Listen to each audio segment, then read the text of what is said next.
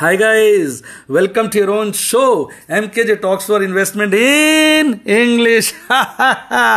so guys, how are you? Now today on 20th May 2020, when we look at closings of yesterday's international markets, we find it slightly surprising because after showing a good rise in last few days, yesterday the markets were down.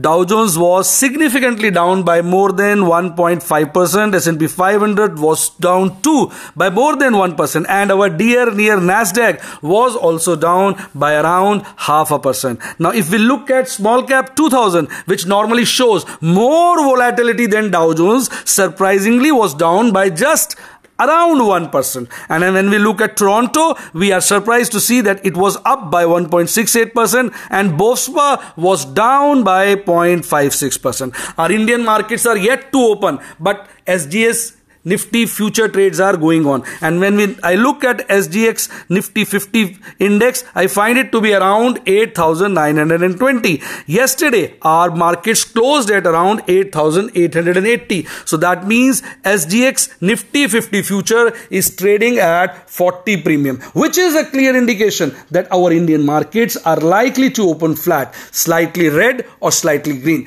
And thereafter, it will move according to the events that will happen during the day. So let's see what happens in our Indian stock market today. Bye bye and God bless you.